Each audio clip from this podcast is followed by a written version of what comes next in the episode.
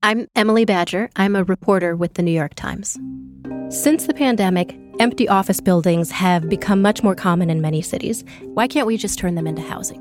It's actually a really complicated question. To answer this question, you have to find a developer trying to turn an office building into apartments, ride a rickety elevator to the 30th floor of a construction site to see the interior guts of a building. Finds an expert in incandescent light bulbs who can explain to you how they fundamentally change office buildings. And that's just the beginning of what you have to do. When you subscribe to the New York Times, you are sending reporters like me out into the world to ask questions of dozens of different experts, to go and visit places most people don't get to go, to try to come back with answers, and then turn all of that into something that anyone can understand. If you'd like to become a subscriber, head to nytimes.com slash subscribe. You need to see the animated floor plans in this piece. From the New York Times, I'm Michael Barbaro. Here's what you need to know today.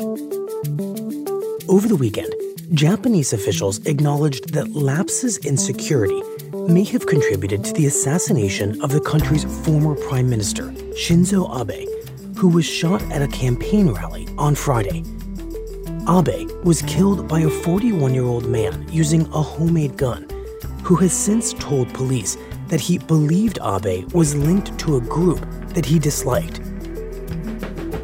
Several videos show the suspect walking unobstructed past security before pointing a gun at Abe and shooting at him twice. And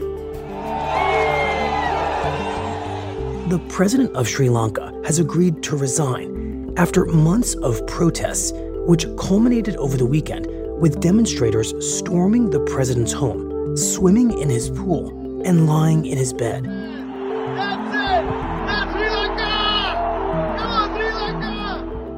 The economy of Sri Lanka, a South Asian island of 22 million people, has ground to a halt over the past few weeks as it ran out of the foreign currency required to buy fuel. Without fuel, the country could no longer transport staples such as medicine and crops, contributing to the mass protests. That's it for today. I'm Michael Barbaro. See you tomorrow.